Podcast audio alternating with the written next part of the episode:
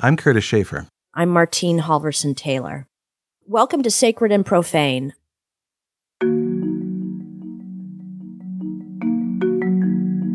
On each episode, we explore the ways religion shapes how we act in and think about the world around us. How we imagine ourselves as people, as citizens, and how we treat each other. Our story today covers a lot of ground, both literally and figuratively. It's about an ancient project that spanned thousands of miles. It raises big questions about human and animal suffering and what different religions have in common, and if there's such a thing as a universal practice.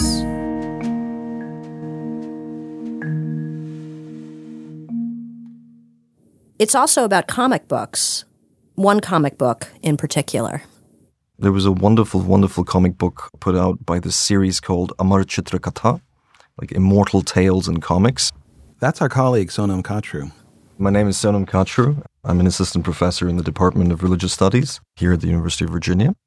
Sonam grew up in Hyderabad, India. And Sonam, uh, this comic you read as a kid seems to do what comics do best tell the tale of a worthy and larger than life hero who overcomes great difficulties to achieve his destiny.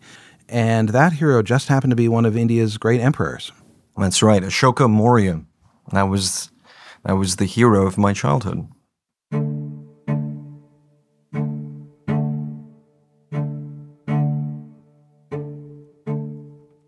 Ashoka is in many ways a perfect modern comic book hero, despite being born in the 3rd century before the Common Era.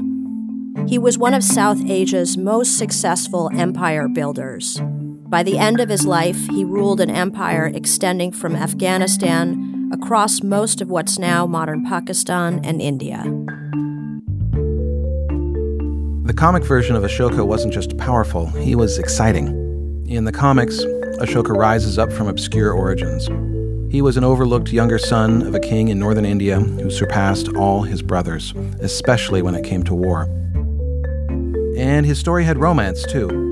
He married for love after meeting the beautiful daughter of a local merchant as he marched into battle. And that, that really, that was Ashoka for me, was what the comic book said. It was just a, it was like romantic, this romantic vision of kind of the wild west of India's past when more things were possible and they didn't have to read Wordsworth in school. I want to take you into the comic a little bit. You showed us a page where Ashoka is looking out over a field of slain enemies. That's right. And he says, Heaps of dead men, we have killed many. And and then his right hand man says, over 100,000 men to be precise, Your Majesty. it's very important sounds... to be precise. So, those heaps of dead men show what is perhaps Ashoka's most infamous military victory the conquest of Kalinga. That's right. Kalinga was uh, the easternmost region that had managed to resist Ashoka's dominion. Kalinga was celebrated for its sense of independence, and they resisted. They resisted Ashoka's empire bitterly to the end. So it's it's sort of a last stand, and Ashoka razes the country to the ground.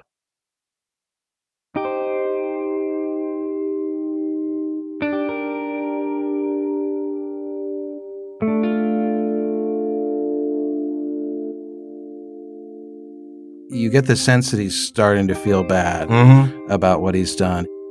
From what his own voice tells us, apparently it was so bad. the, the, the outcome of this campaign was so bitter and so complete. It was like total annihilation of this, this place and its way of life that uh, he could not stomach it, that something changed. So, this wasn't just a belated regret invented by a writer later to give a backstory for a comic book hero.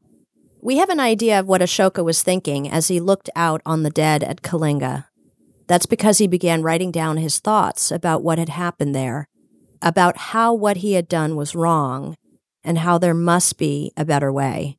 His words were carved into rocks and pillars across his empire, from the Kandahar Valley in Afghanistan to the South Indian subcontinent. I'll just say it's hard for us to imagine in the internet age how much effort it would have taken to do this 2,000 years ago. This isn't just one monument that we're talking about, it's dozens that we know about, and maybe dozens more that we don't know about, carved and then inscribed with these messages. That's extraordinary in and of itself for South Asia at the time. It really, it's extraordinary for anywhere 2,000 years and more ago. And it's even more extraordinary because these edicts were translated into languages from all over Ashoka's empire. They were carved in local languages from South Asia. Devanang pie piedassi laja hevam aha. They were also carved in Greek. Eusebia kai enkratea kata pasas tas diatribas. And in Aramaic. Zena Lamachaze kulhum enashan it itahsinan. A zinunya ahadan. Appa sinave. Zi paribasta hevain. Kaimeta heautus. Bahu kayane. Epilach. Dane. Sinan. Ni paribasti.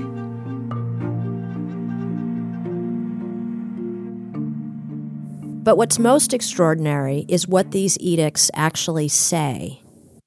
And in these edicts, the beloved of the gods, the king of benevolent gaze, some of Ashoka's titles, speaks to us directly. The beloved of the gods, the gods, king, the king of benevolent, gaze, Piyadasi, Piyadasi, conquered, conquered the the Kalingas Kalingas eight years after his coronation. 150,000 were deported, 100,000 were killed, and many more died from other causes. Beloved of the gods is deeply pained by the killing, dying, and deportation that take place when an unconquered country is conquered. But beloved of the gods is pained even more by this that those of different religions who live in those countries that they are injured, killed, or separated from their loved ones. Even those who are not affected by war suffer when they see friends, acquaintances, companions, and relatives affected. These misfortunes befall all as a result of war, and this pains beloved of the gods.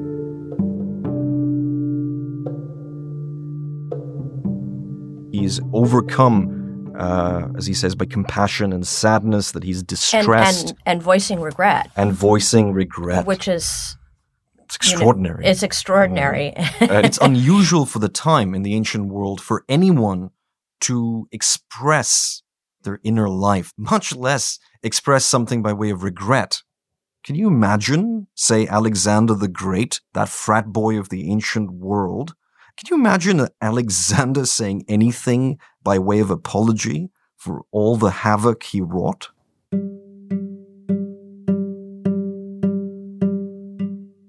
Ashoka takes a step further when he says, um, suffering is what we want to avoid.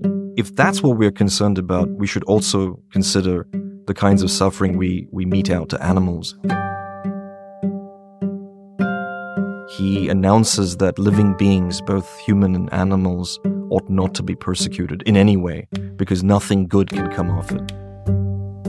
The beloved of the gods, the king of benevolent gaze, Piyadasi, has caused this edict of morality to be written. Here in my domain, no living beings are to be slaughtered or offered in sacrifice. And this leads me to one of my f- personal favorite edicts, where Ashoka confesses the difficulty with becoming entirely vegetarian. Formerly, in the kitchen of the beloved of the gods, hundreds of thousands of animals were killed every day to make curry. But now, with the writing of this moral edict, only three creatures two peacocks and a deer are killed. And the deer, not always. And in time, not even these three creatures will be killed.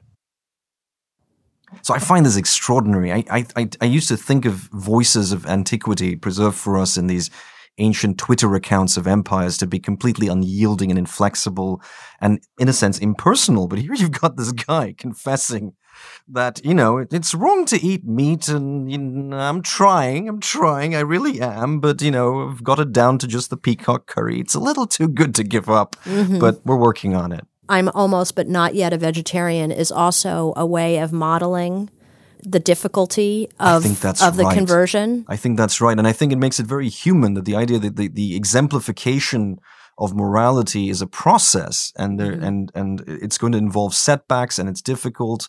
So exemplifying that process has to involve the confession of frailty, hmm right? Again, something you would not expect No, to hear from uh, political leaders today. That's right.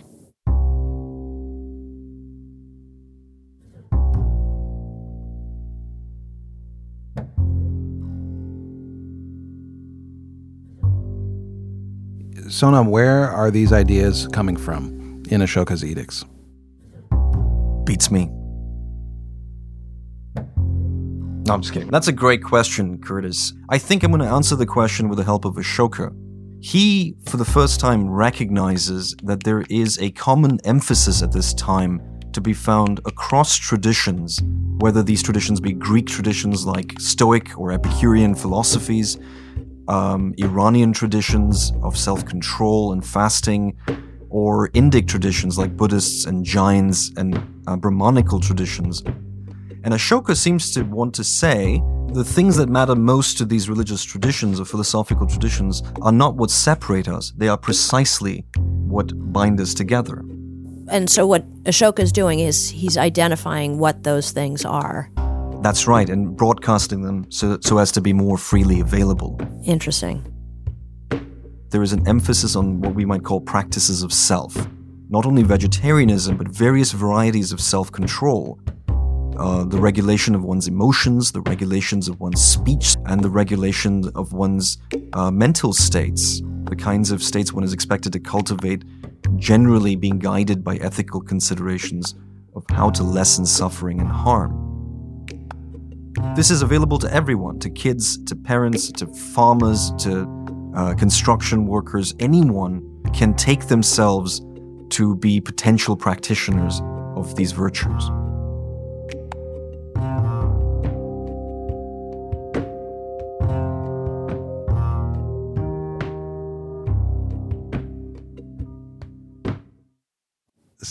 So that's great. He had a pluralist sense of self cultivation, but he's a Buddhist, isn't he? Okay, this is interesting. There's no doubt that he was personally committed to the Buddhist tradition. And uh, he speaks of himself that way and speaks very differently when he's addressing members of the Buddhist tradition. But this did not stand in the way of his public commitments to a pluralized conception of uh, morality. And that's very important that no part of his administration was invested in promoting Buddhism at the expense of any other tradition. And he tells us this explicitly.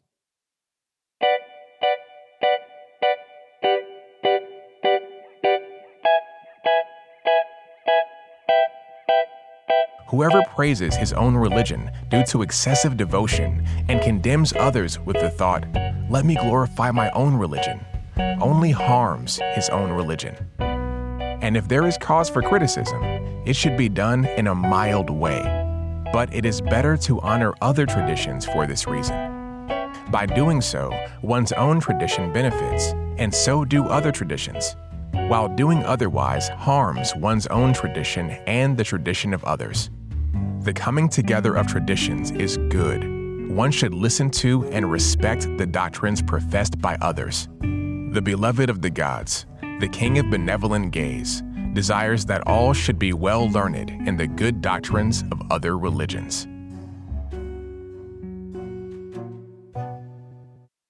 This is just another example for me of how we strip all the complexity out of the ancient world. You know, we forget that it was highly globalized in its own way. That's right. Highly pluralist in its own way, highly tolerant, encountered diversity daily.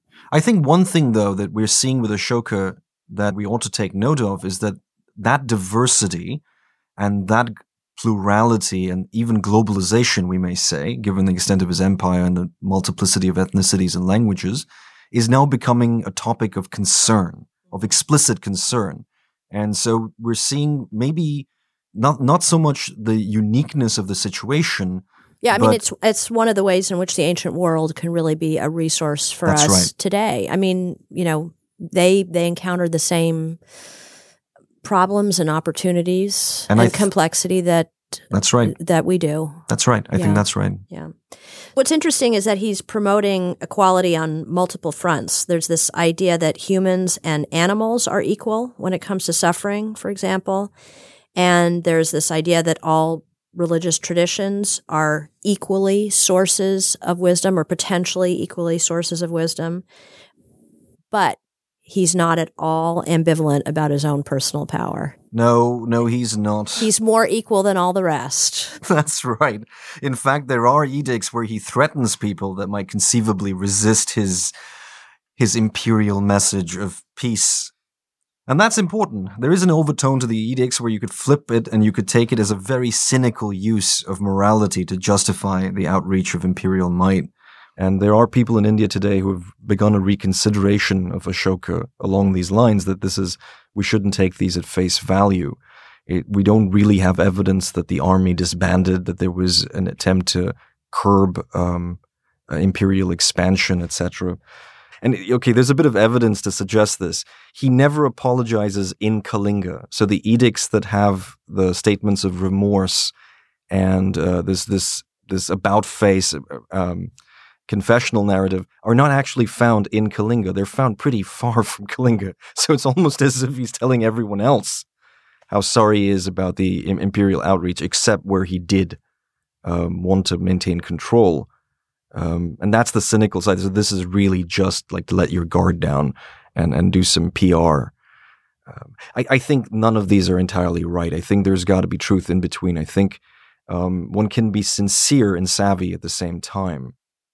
Sonam Ashoka is clearly concerned with his legacy, and that's partially in his having opened up these philosophical and religious practices for the average person.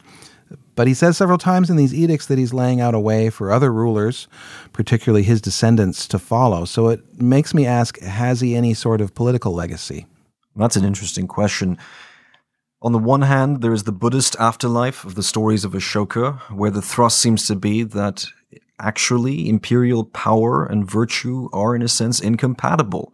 At the end of the day, that there is a tension between them. But there have been modern cases of people in political power taking Ashoka as an example. And I think here of the first Prime Minister of India, Jawaharlal Nehru. Ashoka stands out as a moment of possibility for politics. So it's not just an example of someone trying to do better. It is that we can actually reimagine what the exercise of power should look like. There is work for institutions here, not just individuals, right? There's sometimes uh, the the legacy of South Asian religions is that it is up to individuals to put into practice um, the best ideals that they espouse, and that these these are reserved for really extraordinary individuals. And Ashoka says time and again, it's not just the best, but even the lowest among us who can aspire to these practices, and we cannot put them off. This is an, an institutional level um, reality that has to be brought into being. Like we are not gonna, we're not gonna. Do right by ourselves or animals only as individuals. We need a larger uh, response. And I think that sense of vision is is absolutely what we could stand to hear. So back to the fun stuff, back to comics. I believe your daughter's reading these now. That's right. Yeah, so what do you hope she takes away from them? I'd like her to to have the same experience I did, which is to have a comic of Ashoka redefine what it means to be a hero. The early part of the comic, it's about the standard list of things going out, bashing people, getting superpowers, bashing some more people, and getting the girl. But the real moment of heroism is that quiet moment where Ashoka realizes, just with clarity, the full horror of what he has done, and then decides to do something about it. So that sense of heroism, the possibility of change, I'd like for her to focus on that. We can be better. We can we can be different. There are other ways to be.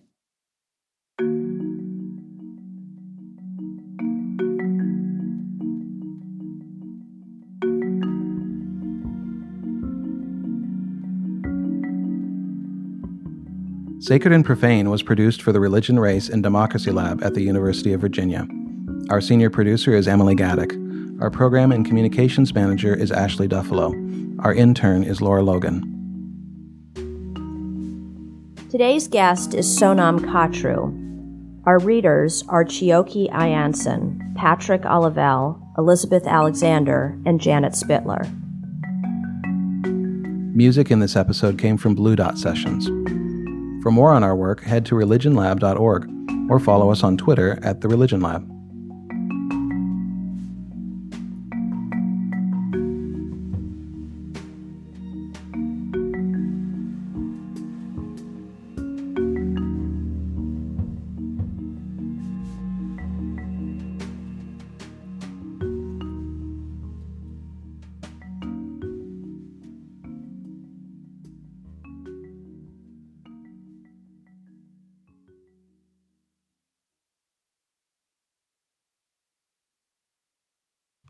Piatasy, you crazy, man. Piatasy, you crazy for this one.